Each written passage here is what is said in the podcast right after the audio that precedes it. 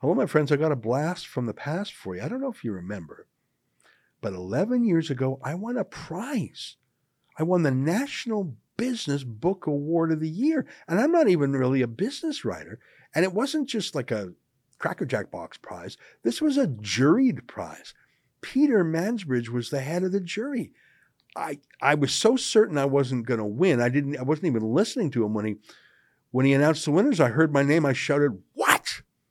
I'll tell you that story, and I'll tell you a little more about the book that won it for me, Ethical Oil, the case for Canada's oil sands, because I have decided it's time to bring back ethical oil, the, the project, the campaign.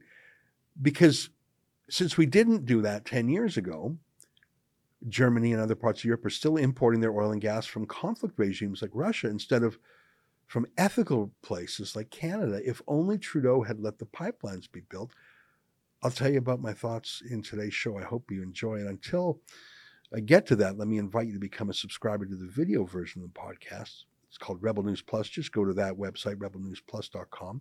Click subscribe. It's eight bucks a month. You get my show every weeknight, plus four shows a week from my colleagues here. That's 36 shows a month for eight bucks a month. And we need uh, the dough because that's how we pay our bills.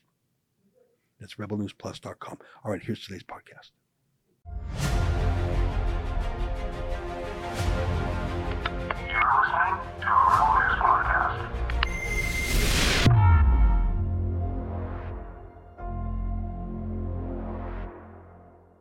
Tonight, is it time to bring back ethical oil? It's July 12th, and this is the Ezra Levant Show.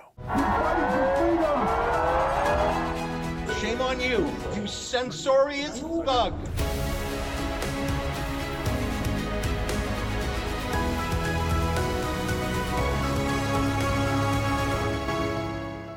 I saw this big headline, front page of the Globe and Mail today. I don't know if you saw it. It goes Canadian envoy, that means diplomat, summoned by Kiev over Russian turbines. Zelensky, that's the head of Ukraine, calls equipment export plans an absolutely unacceptable exception to sanctions. That was their news story. And then they published this commentary uh, in the Globe and Mail also. Ottawa says it stands with Ukraine. Its decision to return turbines to Russia suggests otherwise. Uh, and here's the first two paragraphs, which sum up the news pretty well. This is from the commentary. Ukrainian President Vladimir Zelensky was right when he said that Ottawa's decision to skirt its own sanctions law and send Nord Stream 1, that's the name of a pipeline, gas turbines back to Russia via Germany was, quote, absolutely unacceptable. The six Russian turbines that the German company Siemens Energy had been servicing in Montreal, but which became stranded owing to sanctions on Moscow, had been a bilateral irritant between Ottawa and Kiev for some time. The Russian government had claimed that the missing equipment was, was the reason it reduced the flow of natural gas to Germany through the Nord Stream 1 pipeline, prompting Berlin to press Justin Trudeau's government for the turbine's release. But this week, Canada actively amended its own sanctions laws in order to return them to Germany, which will then turn them over to Russia. Now, I'll skip a bit, but I thought this next paragraph was pretty punchy. And you tell me what you think of this. Put aside your thoughts on Russia and Ukraine. I think this is a factual statement. You tell me what you think of it. Oil and gas exports on average generate more than $100 billion a year for the Kremlin, which in turn helps fund its invasion of Ukraine. Russia is incredibly unimportant in the global economy, except for oil and gas, economist and Obama White House advisor Jason Furman told the New York Times. It's basically a big gas station. Huh. What do you think about that? You know what? Statistically speaking, he's right. Obviously, there are lots of minerals and there's lots of agriculture. But in terms of just foreign exports, oil and gas are the thing. Russia is pretty much tied for first place, a three way tie with Russia, the United States, and Saudi Arabia. All are making about 10 million barrels a day. And Russia is huge into natural gas. Gazprom, you've probably heard of it. It's the world's largest gas company, natural gas, that is. And that's what they're talking about the Nord Stream pipeline.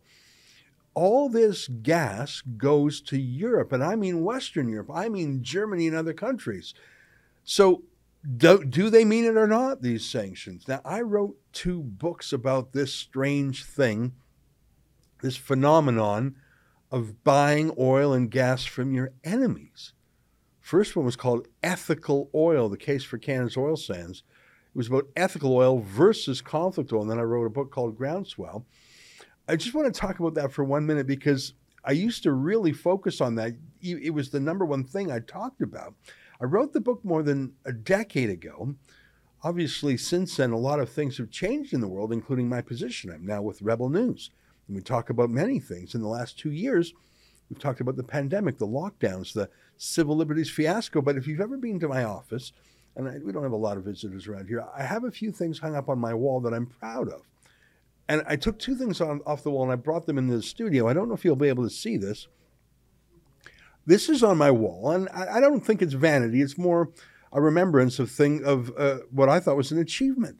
My book, Ethical Oil, actually won the National Business Book Award of the Year in 2011. It was a jury that made the decision. Peter Mansbridge was the head of the jury. It, the sponsor, a couple of banks sponsored it, plus the Globe and Mail. I, I was so stunned when I won. I was invited because I was a finalist, and I thought there's no chance I'm going to win. I went to this thing because I thought, all right, you know, I should, out of courtesy, go to the lunch. It was at a fancy lunch I, it, it was at the Four Seasons. Michael Ignatieff was right in line there. Like I thought, boy, am I out of my element. And I thought, oh, grumble, grumble, grumble. Why am I wasting my time here? And then I heard Peter Mansbridge say, and the winner is Ethical Oil by Ezra Levant. I, I remember that moment. I My reaction was, what? I didn't even say hooray because I, I, I was practically ignoring him because I thought, I don't even know why I'm going through the motions. And my reaction when Mansbridge said I won was? No way. And I got up there and I just couldn't believe it. And I, and I told some jokes, but I won. And I went on to create something called Ethical Oil, the advocacy group, uh, a website, and it, it was a big thing. I actually, I want to show you one more thing that I hang on my wall because I'm proud of it. Now, this is a little harder to see. Uh, I trademarked it ethical oil. And the reason I did that is I, I don't think I would have thought of uh, trademarking the word ethical oil other than environmental activists when they saw my book's success and they saw I had set up this website, ethicaloil.org, and that I was really fighting that project. They tried to register that trademark so I couldn't use that. Those environmentalists are so tricky. I had to go to court to protect the rights to ethical oil because someone else had seized it and tried to trademark it. I tell you that to as a reminder to myself and to you actually that I've been thinking about this issue of ethical oil versus conflict oil for more than a decade. And just to sum it up, I I used a tactic that I think was effective, even though it's being denounced by the left. I think that's why they denounce it. Instead of talking about oil and gas from a right winger's perspective, I tried to use the language of the left. I talked about an imaginary uh, young uh, grad student named Zoe, who, uh, you know, vegetarian activist, um, you know, peace activist, someone really progressive. What would she care about? Not what do I care about? And I, I, I really listened to the critics, the good faith, faith critics of the oil patch, and they had four things they seemed to care about the environment, obviously, peace, obviously, uh, the treatment of workers, how well are they paid? Are, are, are they safe? And finally, even though we sort of take it for granted, civil liberties, treatment of minorities, a religious minority or indigenous people or women or if you're gay. Those are the four things that this imaginary person I called Zoe cared about in the world environmental responsibility, peace, as in you're not using the proceeds of oil to wage a war or terrorism. Economic justice, as they would say, you know, are you're paying people a minimum wage, are you paying people a living wage? Compare people who what they earn in the oil patch to, you know, people in Nigeria or Dubai. And finally, civil rights. So don't even get me started on the difference between civil rights here and in many OPEC regimes in Russia. So in my book, Ethical Oil, and I gave a ton of speeches on the subject, it really used to be my thing. I said, Canada's oil sands oil, when you compare it to any other alternative, not some fantasy fuel of the future that hasn't been invented yet, like that movie Avatar, where they talked about unobtainium, this perfect energy source, eh, perfect in every way other than it's not real. If you're going to fill up your car with gas next week, it's going to come from gas, not from a mystery fuel. And that gas comes from oil that comes from somewhere. And if it's not coming from Canada uh, or the United States, two of the most ethical places in the world, it's coming from, odds are, a dictatorship or a warmonger. Look at the countries in OPEC. Russia's not in OPEC, but it's one of the largest producers. Venezuela, Nigeria, Iraq, Iran, Sudan. So if you are not getting oil from Canada, you're getting it from a place that is terrible, that treats its own citizens terribly. And I said that Canadian oil is the fair trade coffee of the world's oil industry. The book did well because it it didn't challenge the left on their beliefs. It accepted them. It held them to their own standards. And I I must have given 100 speeches on that book across the country and even in Europe. I remember I gave a speech in Frankfurt and a speech in Munich. It was actually translated into German. People had never heard that point of view before. And I did a lot of speeches in the oil patch itself, even in Calgary, even in oil companies. And sometimes people say, well, why are you wasting your time talking to the true believers? And I said, no, actually, that's the crazy thing. Within these oil companies are often people who have bought the line that oil is evil and we need to transition out of it it, they felt like they were working for a tobacco company. Oh, it's so disreputable. Oh, it's so terrible. I'm ashamed I worked there. In fact, oil is not evil at all. Oil it, and all other sorts of fossil fuel energy lift us out of poverty and keep us warm in the winter, cool in the summer, allow us freedom to drive and move and lower the cost of living and bringing food to market. Every everything we touch is because of fossil fuels. Imagine life without an ambulance or a fire truck that run on fossil fuels. Maybe one day we'll get that unobtainium. Maybe one day Tesla cars will be able to go a little further and they'll be recharged on something other than coal fired electricity. Maybe one day. Maybe they'll be affordable one day. But my point is, until that happy day comes, you're buying gas. Now, whether or not that gas is made from Canadian oil or Saudi oil is up to us.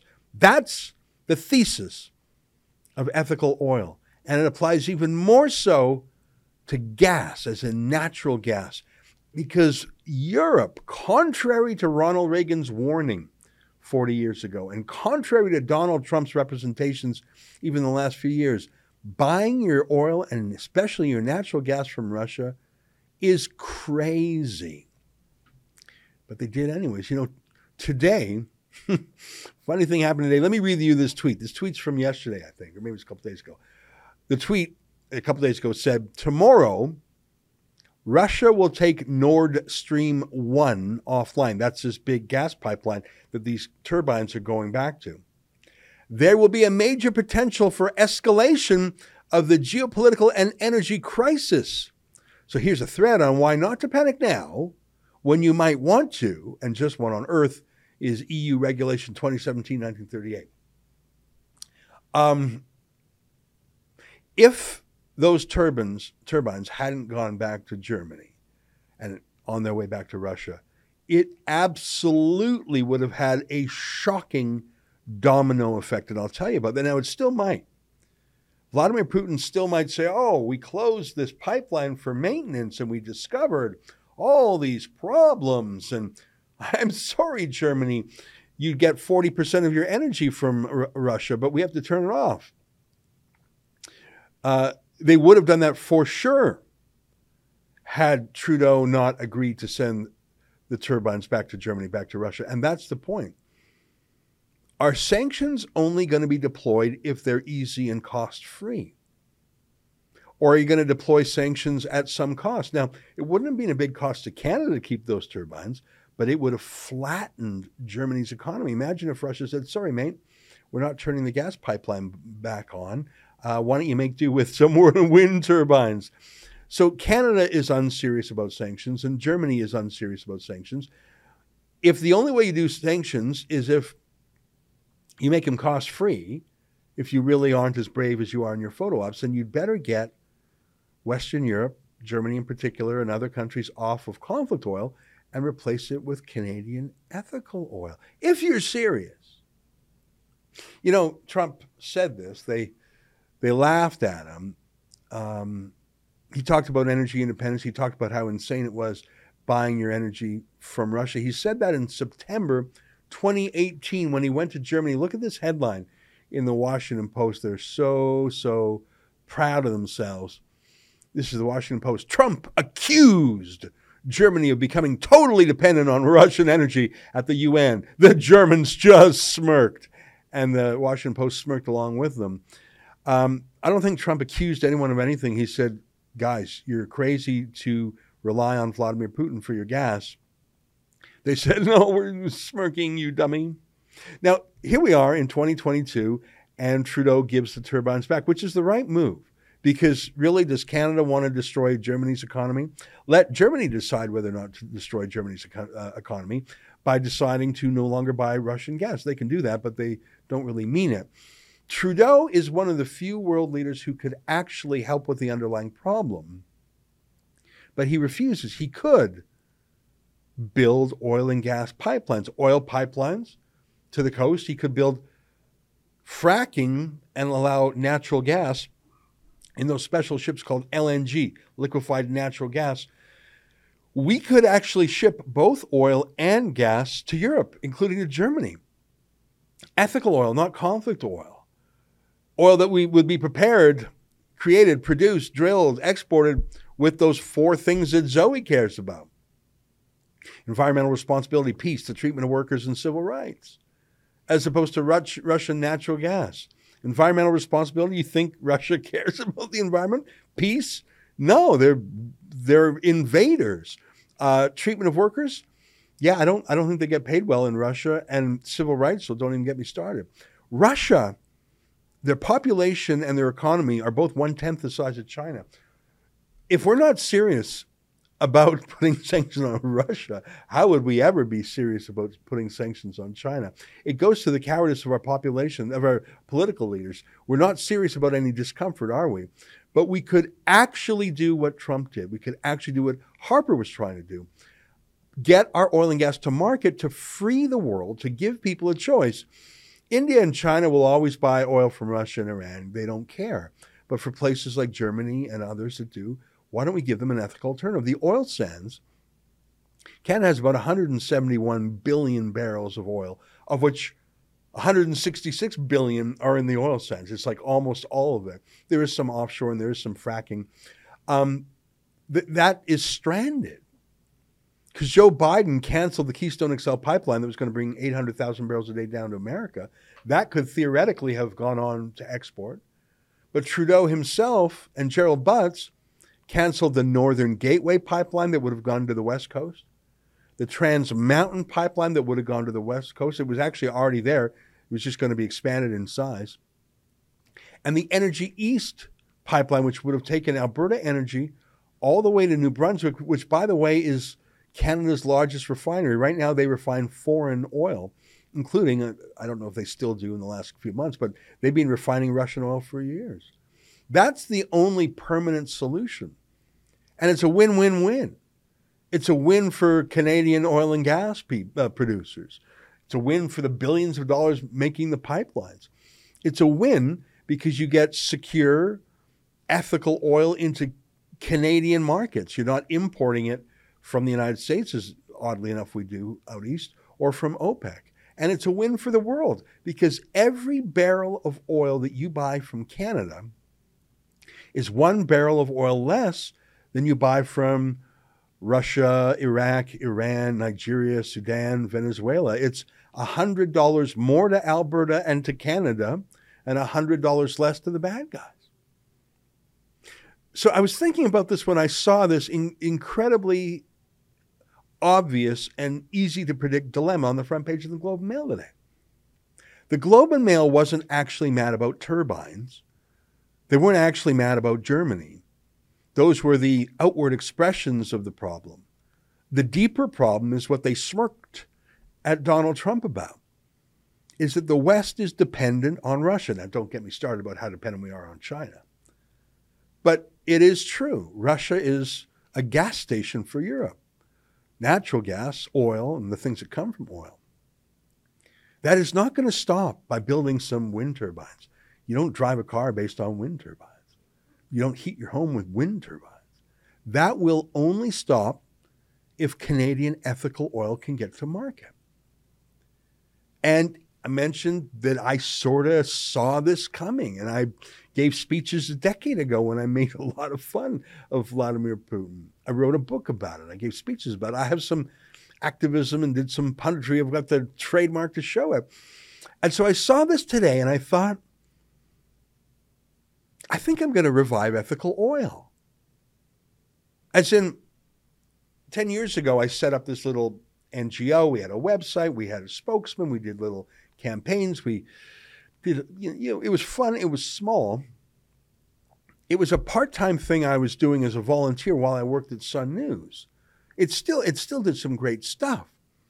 Then I got busy with Rebel News and I, I sort of focused on other things. But don't you think it's important to bring it back now? Here's what I mean. What would it mean to revive ethical oil and our website, ethicaloil.org? That was my website back. What would it mean to do that now? Well, I think it would do journalism, right? I mean, back then when I was at Sun News, I, I, I wasn't the boss. I didn't command a team of journalists. I just had my nightly show. And sure, I talked about ethical, but now I got Rebel News. We got 70 people here. We got well over a dozen reporters in Canada alone. We could make the oil beat a full time beat. I mean, everyone could talk about it, but we could hire a full time ethical oil journalist to talk about these stories, not just of ethical oil and gas in Canada, but to contrast it with conflict oil from Russia, Nigeria, Iraq, etc. And that quickly got me thinking, well, you know, we did just the other month, and it was a, it was a great success. We made a documentary film. I don't know if you heard about that. We made a film called Trucker Rebellion, the inside story of the Coutts blockade. And not only was it a hit at our premieres, but it's been showing in movie theaters every week. A, a few, but you know, it's a great start. What happens if, what would happen if we did something I didn't have the resources to do 10 years ago? What if we sent a great Rebel News documentary camera crew, bear with me, around the world to document the difference between ethical oil and conflict oil? To go to Nigeria and look at the pollution, to go to some of the Gulf states and look at how the indentured workers are paid nothing while the Saudi princes polish the gold on their Rolls Royces. I don't think I would send our people into Russia, too dangerous, but maybe into Venezuela to look at where conflict oil comes from and to go to Germany and show how on their knees they are, and to the Baltic states, which even get more from Russia. Wouldn't it be great to have a theatrical quality, cinema quality documentary on ethical oil. Do it right. Travel to those places with a great camera crew and do a the- theater quality documentary called Ethical Oil. Things that I wish I could have done a decade ago had I had the tools. Hire a full time investigative reporter on the ethical oil beat to look into the critics of ethical oil. Who's funding them? Who's directing them? I think there's a lot of things ethical oil could do now using the strength of Rebel News and the tools that we have and the team that we have and the experience that we have that I couldn't really do a decade ago when I just wrote the book and had sort of this little volunteer group that I had set up as a you know part-time hobby. I've still got the trademark. I've still got the book. I should rev- revise and update the book. And I thought about this when I was reading that story on the front page of the Globe and Mail, because the Globe and Mail, just like those Germans to Donald Trump, they smirked and sneered at the idea of ethical oil. Ha! Ethical oil! No such thing! Really? Maybe 10 years ago, if they would have supported the idea of ethical oil, and promoted the pipelines to the coast, both for oil sands oil and for Canadian fracked natural gas. Instead of having to give the turbines back to Germany to give back to Russia, it wouldn't even be an issue because instead of a Nord Stream 1 pipeline, we'd have Canadian pipelines to the coast and then LNG ships and oil tankers taking Canadian ethical oil to Germany. They smirked at Donald Trump and they smirked at ethical oil. Well, the only person smirking now, thanks to that anti development philosophy, is Vladimir Putin himself. Well, I think I'm going to do it. We're going to start it up ethicaloil.org. That's the website I used for my little NGO a decade ago. I want to raise a budget to do the documentary film and to do it properly, to travel to those places around the world with a team, not just one or two guys, but like four guys to do it right, to have something that's so high quality. Movie theaters will say, we've got to have that. I think that film alone could be $100,000 or 150 including travel to have a beautiful theatrical quality movie called Ethical Oil. I want to hire a full-time reporter on the beat, maybe two, including that investigative uh, investigative journalist I talked about. That's another hundred and some thousand dollars a year too. I want to get back into the ad uh, project, you know, billboards and leaflets and pamphlets, reminding people how nasty conflict oil is.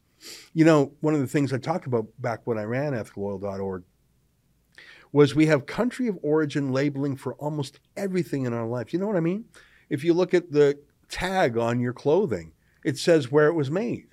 If you look at every toy, every tool, your food has country of origin labeling. Almost everything you buy has country of origin labeling. And so if you care, you can choose. You can try and not use something made in China. Good luck with that. But the one thing that doesn't have country of origin labeling on it, and you know why, is gasoline. Because if you had one gas station on this side of the road advertising 100% ethical oil made in Canada, gasoline, and on the other side, you had our gasoline made from oil from Saudi Arabia and Kazakhstan. If the price was equal, you'd go to the Canadian oil. And in fact, some people would probably buy the Canadian oil even if it was more expensive, which it shouldn't be, of course. Now, some people wouldn't care. Some people would buy the cheapest oil in the world because they're on a budget and they just can't afford to care. Okay, well, that's no worse off than we are right now. But why don't we have country of origin labeling? Do you really want to buy oil and gas products that come from Russia or Saudi Arabia, especially if you have an ethical alternative in the form of Canada.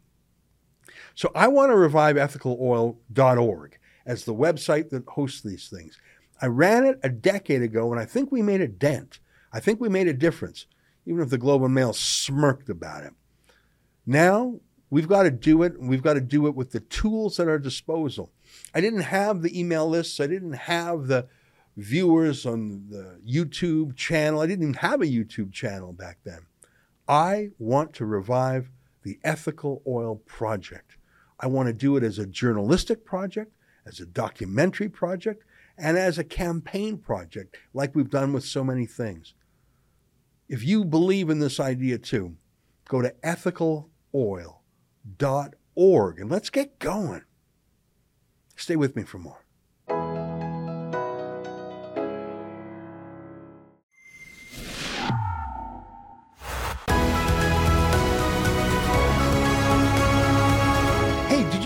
See this billboard in Vancouver. Now, if you don't live in Vancouver, you probably didn't, but the images of this billboard went viral. I heart, I love J.K. Rowling. Now, millions, hundreds of millions of people love J.K. Rowling. Her series, uh, Harry Potter, was one of the most popular series ever written. The movies were huge blockbusters too. A lot of people do love J.K. Rowling, but that was not the rationale behind that sign. That was a statement that J.K. Rowling's form of feminism meant distinguishing between true biological women and what are called trans women, X men, as you might say. people who say I was born a man, but I identify as a woman, and maybe I'll get my twig and berries cut off, but I want you to treat me as a woman. J.K. Rowling and other old school feminists say, yeah, you are something, and you were perhaps not a man, as you claim you're not, but you are not the same as a woman. Well, J.K. Rowling was thrown in the uh, down the memory hole for that. In fact, some of her stars of her movie denounced her and said they would not make uh, more Harry Potter films if the creator of the series herself was in, involved. There is a slur. TERF is the word, trans exclusionary radical feminist. The word TERF is a hostile term for feminists like J.K. Rowling, but it's also a rallying cry for others who want to understand there is a difference between men and women, and men should not be able to crowd out women from existence. Well, our next guest had the audacity to put up that billboard in Vancouver. And instead of being met with debate, she was met with an investigation with legal power over her by her profession. She happens to be a nurse and she was investigated by that body. It's ongoing. Joining us now via Skype from New Westminster, BC, is Amy Ham. Amy, what a pleasure to have you on the show. Thanks very much. Hi, Ezra. Thank you. It's nice being here. Well, it's, it's my pleasure.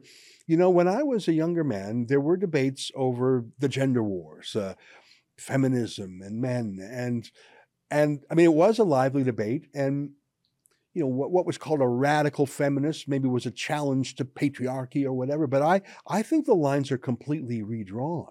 I find myself in moral alignment with people who might be called radical feminists or TERFs as the other side says, mm-hmm. simply because I believe women are women and women ought to have their spaces, whether it's a, a bathroom or a change room or a girls' sports team or something. I find myself in league with people who maybe 30 years ago I would have sparred with. It's very strange. Yeah, there's a lot of that going on these days with people calling themselves politically homeless and aligning or working with people that they never thought that they had you know that they had shared principles with before and now it, it happens so much because of kind of this postmodern woke stuff that has taken over our culture um, and the backlash is coming from from all sides of the political spectrum well, why don't you tell me a little bit more about that billboard? I, I mean, it couldn't be simpler. I mm. heart J.K. Rowling, and frankly, um, an enormous number of people do. They they they love her creativity, the the sort of fictional fantasy world. Um, there are people for whom the Harry Potter series is is almost like a an you know a, a, cult obsession. It's like some people used to feel the same way about Star Trek, like that's a code for living yeah. or something. Like she is deeply loved, and those books have an uncanny hold on I'd say a whole generation. Um, imagine throwing her out and not being able to say I love J.K. Rowling because she's a feminist. Mm-hmm. It's it's shocking and that's why I wanted to get involved in this in the first place is because there's there's a public conversation to be had about gender identity ideology and the fact that if you put up something as innocuous as an I Heart JK Rowling billboard um, and then it causes the city council in Vancouver to accuse you of hate speech it causes you to get tens of thousands of hateful and abusive messages and threats. Um, I think that has the effect of showing a lot of people how toxic this debate actually is. So that that was what I wanted. I wanted to start conversations.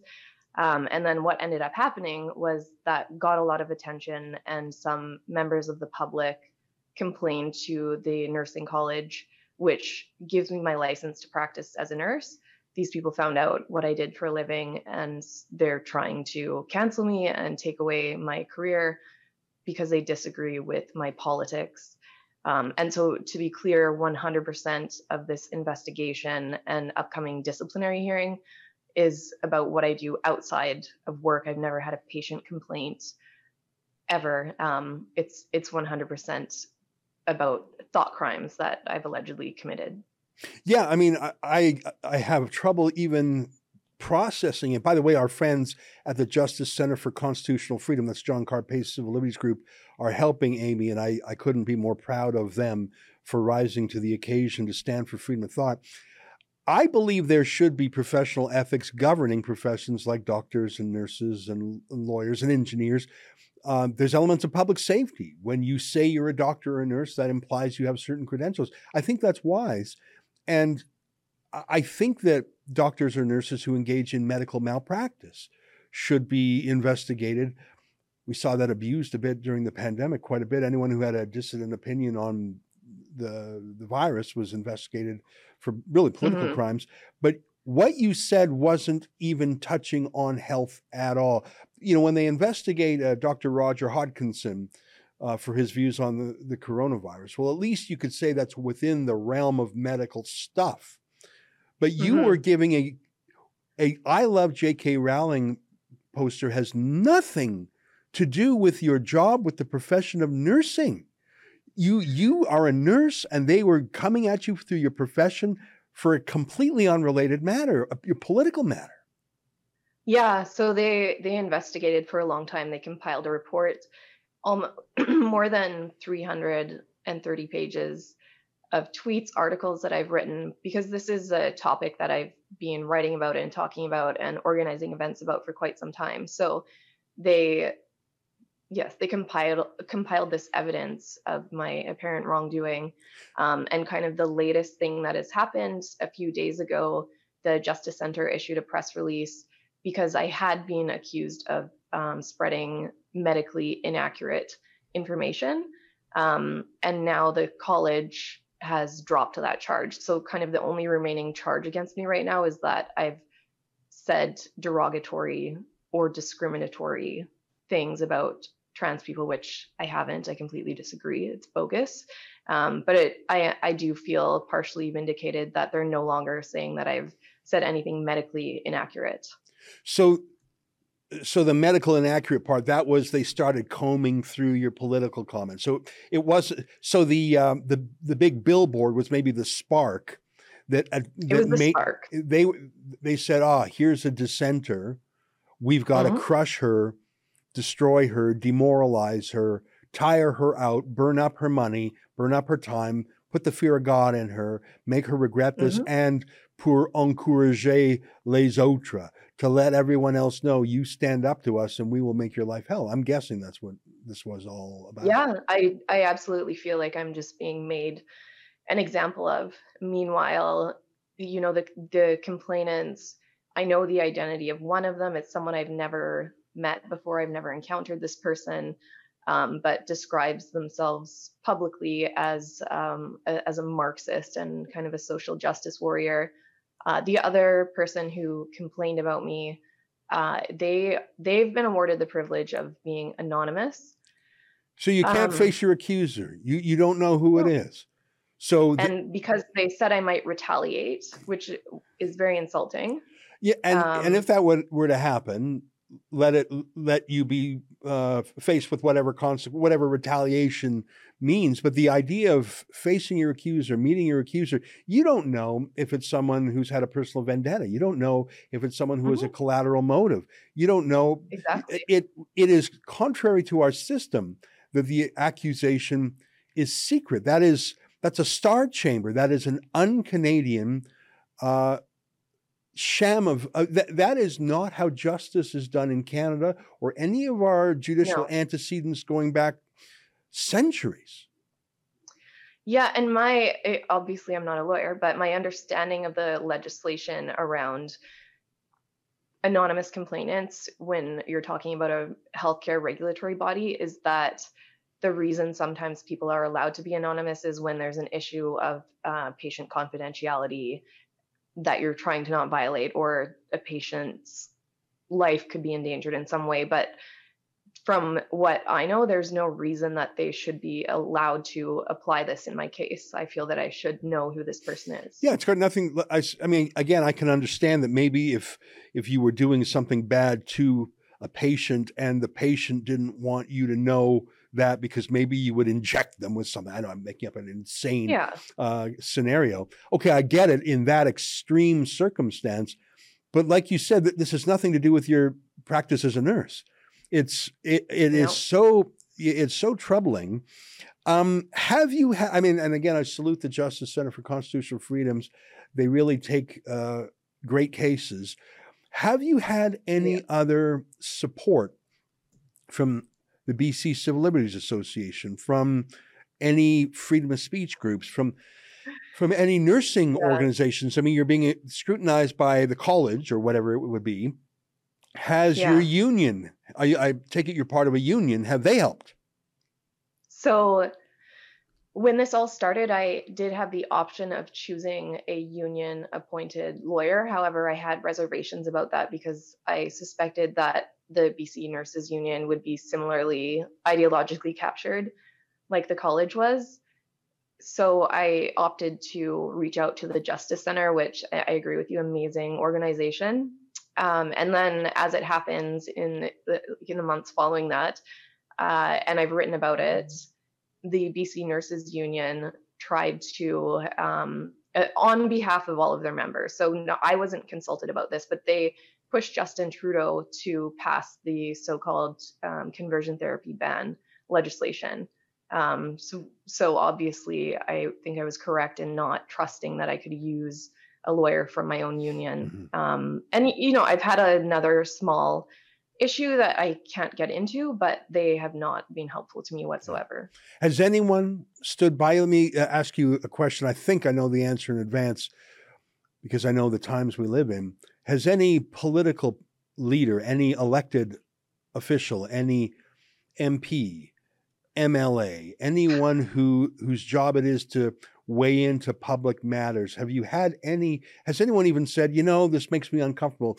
I don't know all the facts, but I don't like how it looks. Even that kind of a tepid intervention. Have you had anything like that? Politicians know my actual um, the riding that I'm in is um, an NDP riding, and my member of parliament, Peter Julian, has blocked me online and has for years now refused to speak to me or engage with me or discuss my concerns about gender in terms of like how it is impacting children in schools and local policies that change washrooms in our city for instance. He he won't meet with me. He had blocked me on twitter previously and i had lisa bildy who's my lawyer now. She wrote him a letter and kind of impelled him to unblock me on twitter and then he's since blocked me again. Mhm. so no i have i i don't have any support. Look i have support from a lot of the feminist community and sort of a, you know a lot of people who are heterodox sort of thinkers or centrists and even um, as you mentioned people that you would never think that you would necessarily align with before um, so there is a lot of support but it's um But it's it's unofficial. It's, coming from where I'd grassroots. like it Yeah. no one from any establishment institution.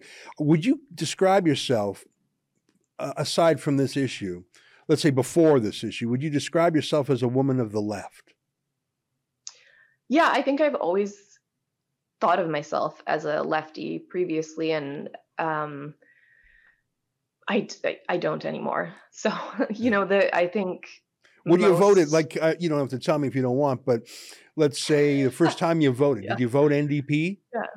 You, you were an NDP Oh yeah, I voter. used I I was a long time NDP voter. I would absolutely never in my life would I ever vote for the NDP yeah. ever again. They've sold the women down the river. Yeah. You know, and that's what's odd. I mean, I remember when I was a young kid in college and I loved debating and I sparred with the feminists and um, Mm. I don't even the difference between my view and the view of a feminist 30 years ago is so microscopic compared to the idea of should the concept of a woman be obliterated itself, be eradicated itself. It's Mhm. you, you know, I, I suppose we were arguing over millimeters back then, and now we're ar- talking about miles. And you know, I, some, I sometimes think, I mean, I, I find it astonishing to look back at the history of women's sport. And I didn't know that women were not allowed to run in the Boston Marathon until less than a Mhm. century ago, like very recently. I I think think 73, 72, 73. It was something sometime around then. shockingly recent. And like it's Mhm. almost and and the Olympics and and competitive sports and sports and college, like Yeah. women sports is so new and Mhm. it's and the golden age of women in sports is pretty much, and it's not just J.K. Over. Rowling. I mean, um, Martina La- Navratilova, the uh, and she's Amazing. lesbian, so She she's is. she's not anti-gay. She's certainly not No. anti-female, but she knows about women's sport, and she knows about the difference between a male body and a female body, and it's just I feel like we're at the twilight of the age where women can be in sport. I see these fellas, these X Men, competing, and I, I hate to see one guy or one trans woman and then two yeah. genetic women in second and third place, often looking dejected. But I tell you, Amy, we're one year away from all three positions be tr- being trans men. If one Mhm. guy can do it, Mhm. another guy can say, "Oh, I can beat that guy," or I can at least beat those girls. Yeah, and soon you're going. to All it takes is three guys, and all three podium positions are going to be Mhm. fellas. Um, and if you want to say X Men or trans or whatever you want to say, Mhm. it obscure. And that's the thing. The language. I don't know if you share my view about the book 1984.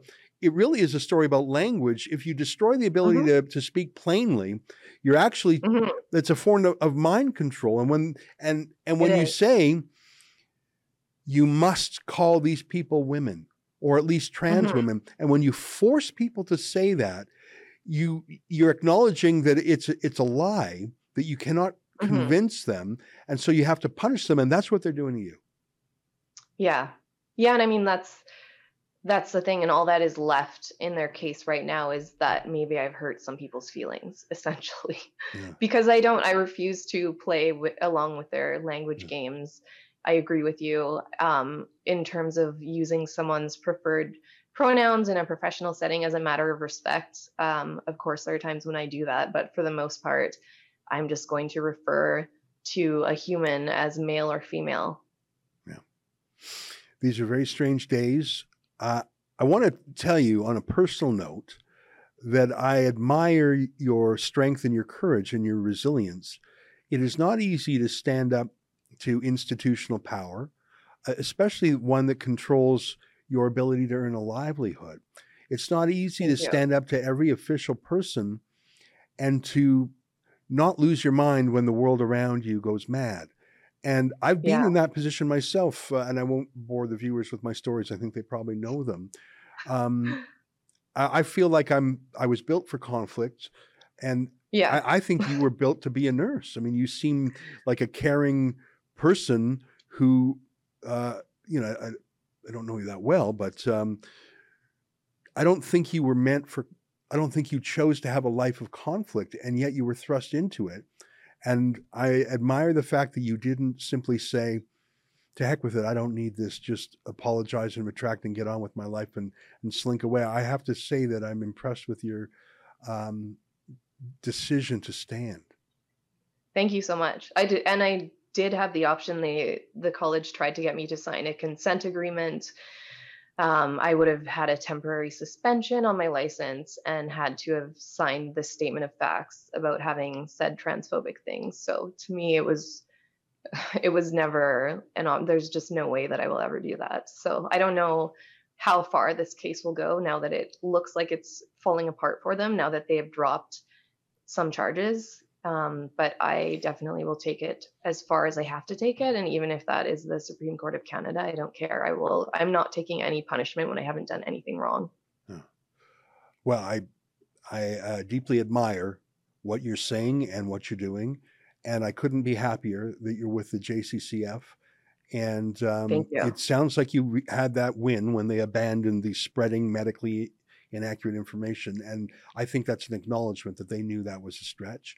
And I and I'm Mhm. sure that you'll be victorious on the derogatory statements thing. My God, uh, if our Charter of Rights for Freedom of Speech means anything, um, just absurd. Amy, please keep us posted. And I expect that you will, in time, win. Bullies often expect an easy, short fight. The fact that you're digging in your heels and you have allies, maybe they bit off more than they can chew. And will you let us know when the next milestone in is, when there's a hearing or a, a final result here? Because if it's a victory, we want, to celebrate with you. And if it's a setback, we want to encourage you to appeal and we want to tell our friends to support the JCCF to help pay your bills. Yeah, absolutely. Thank you so much. I I'll keep you posted for sure. All right. Well, great to spend some time with you, and we wish you all the best. That's our friend Amy Ham, a registered nurse in New Westminster, BC. What an incredible story. Stay with us. More ahead.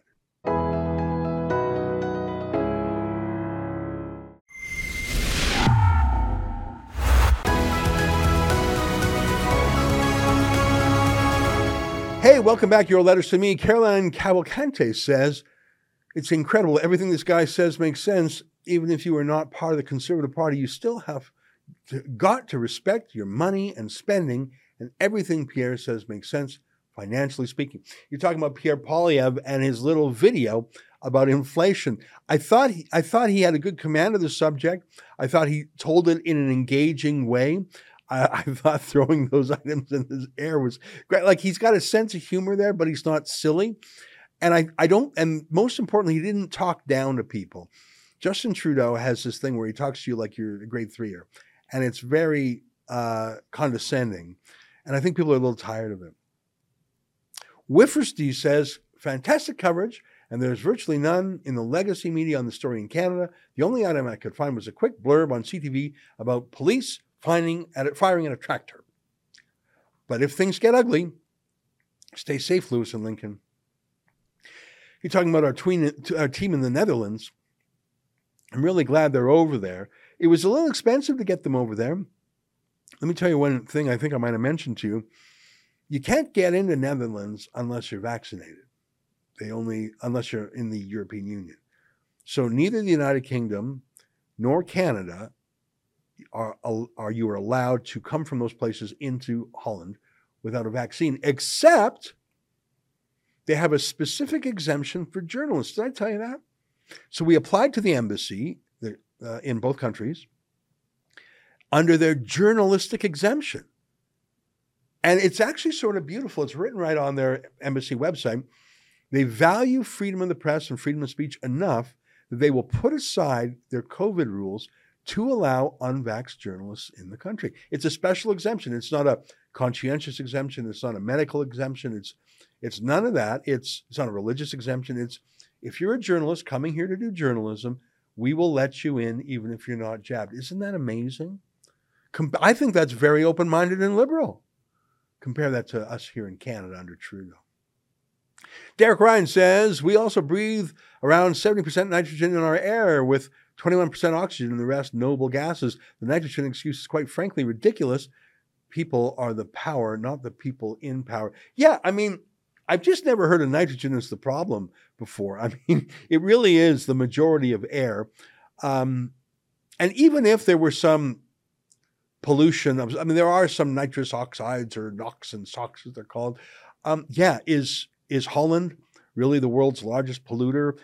Or is this not like everything else where you can literally destroy your entire industry, and in about six hours, China's dirty economic growth uh, uh, overtakes it. I mean, what are they building? 700 coal fired power plants in China right now, and you want to shut down your one to save the world? It ain't going to happen.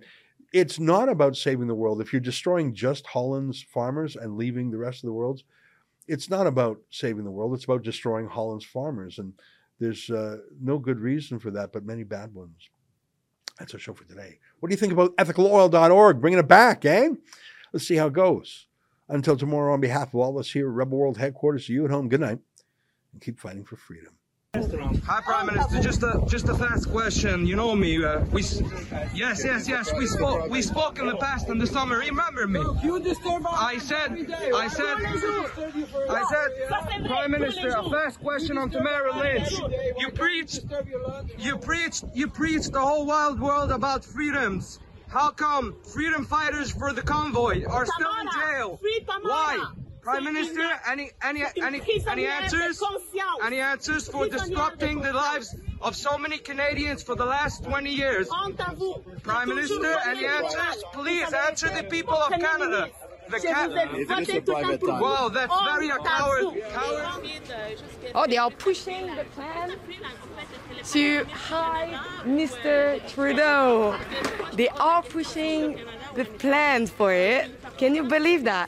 Non, ne, ne me touchez Ben, pas. à ce moment-là. Je fais mon travail de journaliste, Je monsieur. ne toucherai pas. Traversez l'autre côté. Sur savez, quelle raison? Celle que c'est un ordre. La police vous donne un ordre, vous obéissez. Ça finit que. ça Écoutez, ne, ne me poussez pas. Non, mais vous allez ra- traverser l'autre côté. So now, the police are giving me an order to cross the other side. Hey, vous n'avez pas le droit de me, euh, me toucher, monsieur. Je Ben, veux juste vous rappeler qu'on a déjà une poursuite contre, contre la traversez. Votre nom, votre badge number. Krukowski, c'est marqué là. 6084. Bye bye. So here, Alexa for Rebel News, and I'm currently in Montreal. And tonight, we received a tip that Mr. Trudeau was in Outremont for having a dinner with maybe coworker or friend. So we ran on the scene to see what is happening and. What you can see behind me, police is there all around the restaurant. They have a lot of citizens who are asking questions. I'm gonna take the chance to ask as well my question to them. Let's check it out. Monsieur Trudeau, est-ce que vous vous rappelez de moi? On s'est déjà parlé au combat des chefs. euh, J'espère que oui. Euh, je m'intéressais à savoir, Monsieur euh, Trudeau, euh, votre Avril Cannes, est-ce que c'est en fait euh, la nouvelle version de, du Non-Digital Traveler Identity que vous avez signé avec le World Economic Forum en 2018, Monsieur Trudeau? Tamara Leach est une manifestante pacifique qui est en ce moment en prison elle, parce qu'elle a juste pris un selfie avec un autre manifestant. Est-ce que vous trouvez ça là. normal Son ici au... avocat était là. Oui, On s'était déjà rencontrés à d'autres oui. Tout ce que je vous demande, c'est que, un, c'est un événement privé. Deux, il y a d'autres d'autres clients du restaurant. Le aussi. premier ministre Je vous n'est pas demanderais de privé, respecter. monsieur. Bon, mais je vais parler moins fort, mais M. Trudeau aurait l'exigence peut-être de venir parler aux gens qui ont des questions pour lui. C'est possible de respecter l'inquiétude des autres gens autour aussi. Monsieur Trudeau, Monsieur Trudeau, est-ce que vous supportez euh, les nouvelles régulations au niveau de l'émission de nitrogène, d'azote euh, et de carbone que Marc Routet est en train de- d'implémenter en Hollande? Est-ce que vous supportez le euh, les régulations, Monsieur Trudeau? Ah, mais c'est le, pre- le même premier ministre qui se promène en jet. Qui se promène en jet. On dérange le reste de mes clients. Si on peut juste me laisser travailler. Alors pourquoi ils ont pris une table à l'extérieur? Si, s'il voulait la Moi, je fais- je fais- privacité. Moi, je suis juste dans le trottoir. je fais juste Et Monsieur Trudeau, pourquoi vous écoutez pas une partie de votre peuple qui a des questions pour vous? Ça fait, ça fait de temps? Do you support the new regulation on nitrogen and carbon emission that Mark Rutte are doing right now in Netherlands?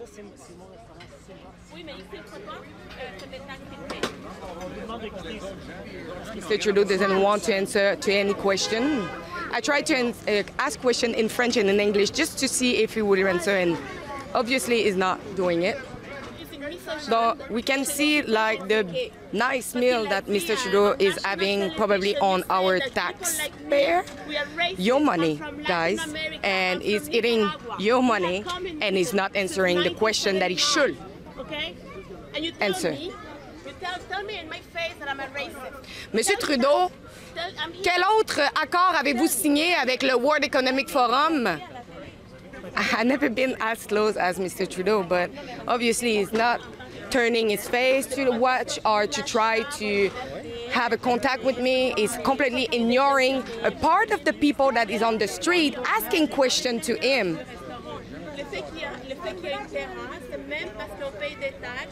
Monsieur Trudeau, je vais répéter encore une fois, Tamara Leach, qui est une manifestante pacifique, est retenue en prison pour avoir pris un selfie avec un autre manifestant. Est-ce que les libéraux ne sou- soutiennent plus maintenant les libertés civiles?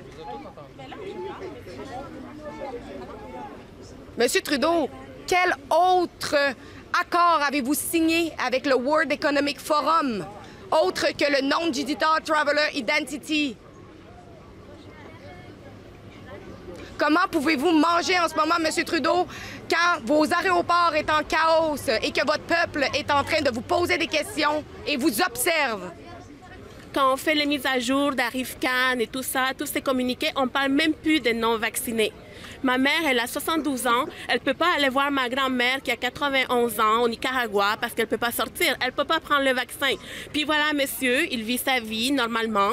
Et ma mère, qui était une Canadienne, qui est arrivée ici, qui croyait dans la liberté de ce, pays, qui était une prisonnière politique, qui a été une exilée politique. On est arrivé ici à Dorval avec une valise de 200 dollars dans les mains au mois de novembre, sans manteau, sans rien. OK, ma mère qui a fait une vie. Ce monsieur-là, voilà, ce Trust Fund Baby, lui dit, t'es plus une Canadienne à 100% Tu n'as plus tous les droits que les autres Canadiens. Puis on doit vivre avec ça. OK, je dois vivre avec ça. Puis pendant que lui, il mange à sa guise et tout ça, mais ma mère, sa pension, elle achète moins de choses à tous les jours. Mais il, il, feed jusqu'à... Oh, they are pushing the plan to hide Mr. Trudeau. They are pushing the plans for it. Can you believe that?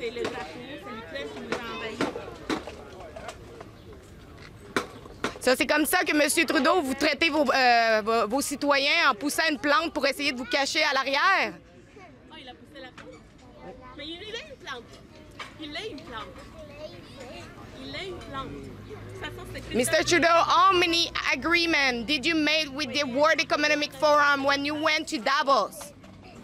Mr. Trudeau, do you support what Mark Rutte is doing in Netherlands on the new regulation of the nitrogen and carbon emission? Do you support it? Are you going to do the same here in Canada?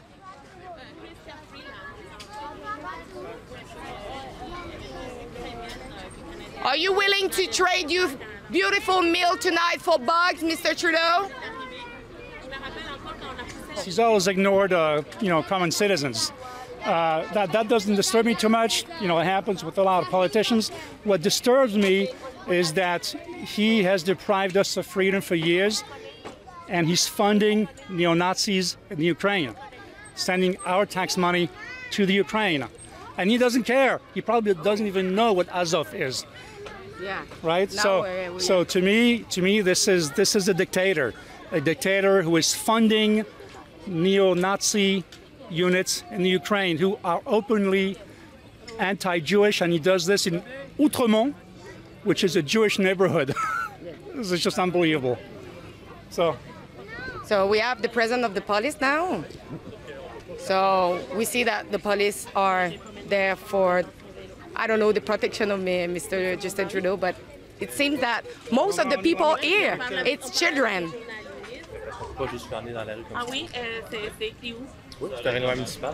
Ah, c'est un règlement Bonjour, madame. Juste, euh, attention, juste me passer. Mais on marche. Avez-vous dit qu'elle n'était pas euh, permise de rester dans la rue? C'est pas ça que j'ai dit.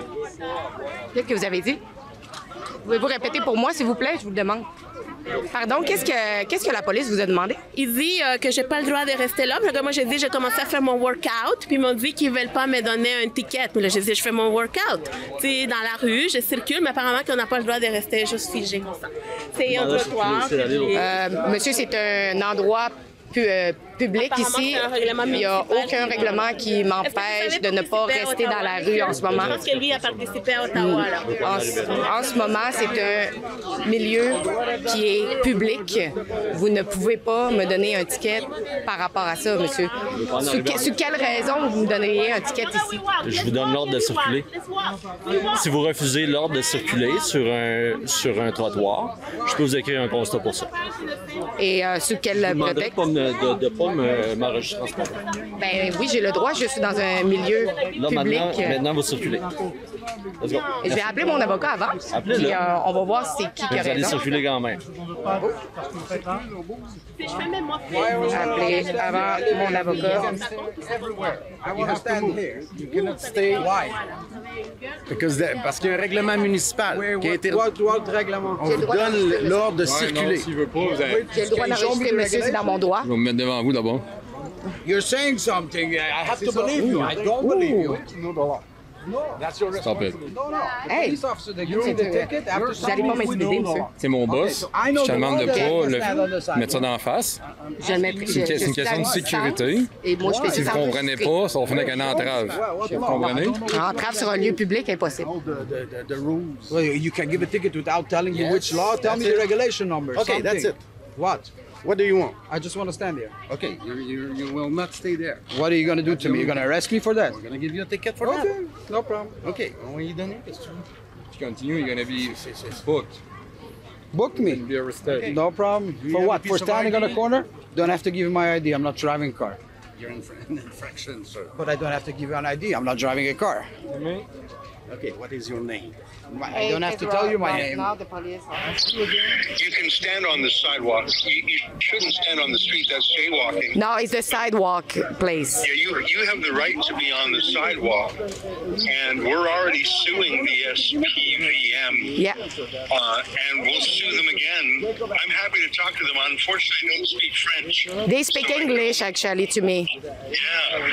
So I I reject their demand that you get off the sidewalk, and I'll sue them if they tell you if they touch you. They want to give me a ticket if I'm staying. Oh, well, take a ticket. I mean, who cares? Take the ticket and we'll fight it in court. But if they touch you or arrest you or push you, we'll sue them because you're allowed to be on the sidewalk. Just film everything, please.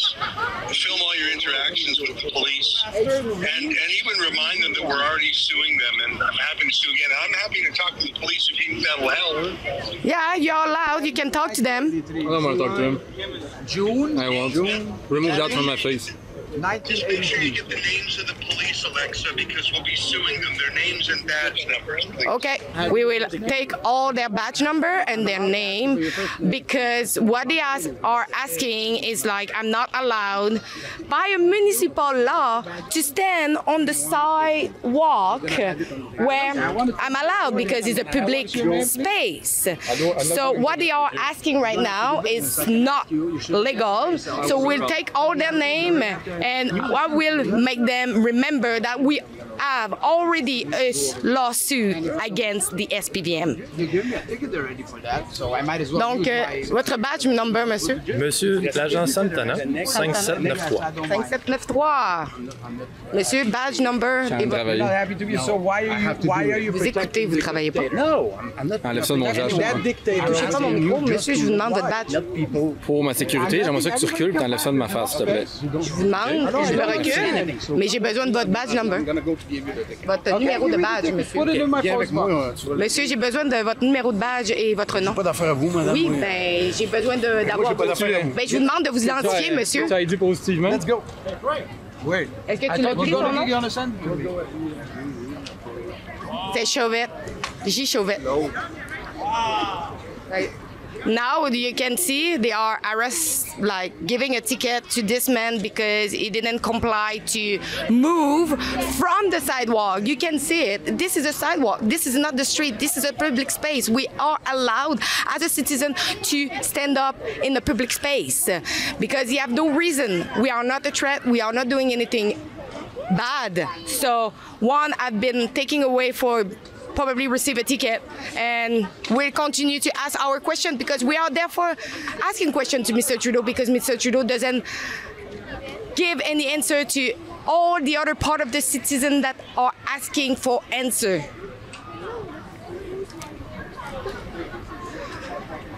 Monsieur Trudeau, do you agree with Mark Rutte about the new regulation on nitrogen and carbon emission? Do you support it? it? Madame? I'm doing my job. Je comprends, mais qu'est-ce qu'on vous a demandé tout à l'heure? De circuler? Oui, mais j'ai le. anglais. This is my right to be on the Juste sidewalk. aller de l'autre côté, ça va être correct. But why can I not stand here? Déjà expliqué, là. Pourquoi je peux, je peux On, pas être on ici? vous l'a expliqué, c'est un règlement municipal. Vous me Il n'y a pas de règlement municipal, Vous monsieur. êtes, vous êtes en train de flâner, là, c'est pour ça. Là. Vous restez ici. Parce qu'on n'a plus le droit de flâner. Merci. Donc, est-ce que vous allez. Non, en fait, on, Merci. on ne me touche pas, premièrement. Je touche pas? Vous avez quasiment touché. T'es pas en train de flâner, on est en train Je suis en train de travailler, je fais mon reportage. I'm a reporter, I'm a journalist, I'm doing my job right now, I'm not just doing anything. Sauf que vous n'allez pas plus loin qu'ici. Parce que je suis là présent. Là non plus. Je veux pas? But you say that I cannot stand, so I'm walking. OK, mais pas ici non plus. Allez de l'autre côté. Hey, man. Monsieur Je Trudeau, réponds pas, là, ça sert à rien. oui, ben, I'm here for doing my job. Parfait. On va vous demander de traverser l'autre côté, s'il vous plaît. Non, sur quelle, ordre. sur quelle C'est un ordre. un ordre pour. Traversez, madame, s'il vous plaît. Mais sous quelle raison? Madame, je vous le demande. Traversez l'autre côté. Parce qu'un ordre vient nécessairement avec quelque chose. Madame, non, ne, me touchez Ben, pas. à ce moment-là, traversez. Je fais mon travail de journaliste, Je monsieur. ne toucherai pas. Traversez l'autre côté. Sur savez- quelle raison? Celle que c'est un ordre. La police vous donne un ordre, vous obéissez. Ça finit que- ça Écoutez, ne, ne me poussez pas. Non, mais vous allez traverser. So now, the police are giving me an order to cross the other side. Hey, vous n'avez pas le droit de me, euh, me toucher, monsieur? Je Ben, veux juste vous rappeler traversez. qu'on a déjà une poursuite Traversez. contre, contre la SPV. traversez. Votre nom, votre badge number? Krukowski, c'est marqué là. 6084. Bye bye. Comment? 6084. Traversez. Attention, en avant. Et votre nom Merci. complet? C'est marqué là. Non, non. Krukowski. Moi, j'ai besoin de le regardez? voir. C'est bon. Monsieur m'a poussé. Monsieur a eu une interaction physique avec moi. The police did, did push me. So we had an interaction. I did nothing. I was just doing my job as a reporter to ask questions. They are pushing away everybody. But if, if it would be the president of the United States, they would block up three blocks. You know, this is not security. Yeah. No, it's not security. Anybody can come with a gun and start shooting. You know, With their so-called SPV, I'm standing around. There's no security. This is not enough security. Right. But Especially what's going on in this crazy world. You know, Mhm. you have shootings all over the place. You know. But what do you what is your thought of of the fact that probably his meal that he's eating right now is the money of the taxpayer and is not going to answer any of your question as citizen of It's not a fancy restaurant. No. He's not eating in the you know a cheap restaurant. He's eating what the people eat. You know. But what do you think about about the fact that the police came, they give a ticket to someone that uh, was just standing on the street? They give him a ticket. Yes, he's Uh, you, need, giving a ticket. you need security. You know. This is not security. It's not security, but This is empty. This is bags of meat this is empty. Bastards with meat in it. That's it. I'm just wondering, you're the security of Mr. J- uh, Trudeau? Yeah. Bon, don't ask if you know. no, but why why the police is doing your job instead of you pushing away the people? No comment on this. No comment? Because now you have no security around, but the police came, so the taxpayer money is using for having more security instead of you maybe standing there to protect the prime minister, no? It's your point of view. But why are you standing just in the street and not doing anything?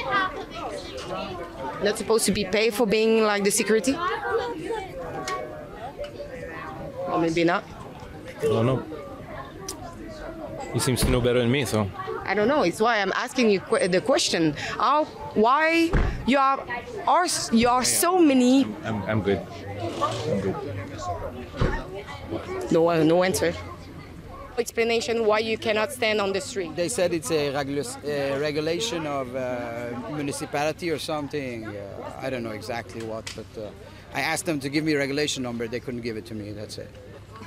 And what do you think about all of that? I told them that I think that they're bullies, and that's it. Yeah.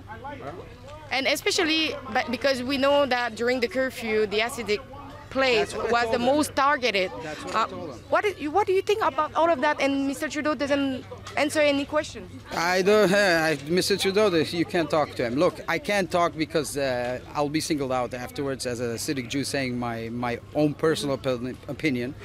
This is not, I'm not talking on behalf of anybody, but this is my personal opinion about Mr. Trudeau. I think that what he's doing is really not right, and it's not right to the people, and he's not listening to the people. So, but this is my personal opinion, and I don't want people to start scapegoating the whole community because I said something. So that's about it. That's my personal opinion. So no ticket. It was not fine. It, they just say that they can give it to him a ticket, but he didn't do it. They say that it's a municipal law to not stand in the street and not doing anything. This is again untrue because on public space you're allowed to stand as a free citizen in the street, not in the middle of the street, but on the sidewalk. Police is there asking people. I'm really far away from you, Good, and good, good. You are, but I stay. I ask you to stand aside. yeah, but you have like a lot of people on this side. Yes, what is the difference? I'm about to uh, make them move. All right, so as you. All right, please move. Thank you. Move again, actually, for the tenth time. Thank you. Oh, still, you see, they are pushing away the people that are just trying to stand somewhere and di- redirecting them the other side of the street. So this is kind of incredible. So Justin Trudeau just left the restaurant as usual. He did ignore everybody, took some selfie with some people who were in the restaurant, and afterwards, the police did block the street for him to enter in the car. So as usual, Mr. Trudeau doesn't want to be confronted on real question. So if you like, please like and share that video. Thanks, guys. You see, we left right away when we received the tip that Mr. Trudeau was in Montreal. And so, if you want to help us with our coverage, please go to rebelfieldreport.com. And on this website, you can donate generously for our honest journalism. Thank you.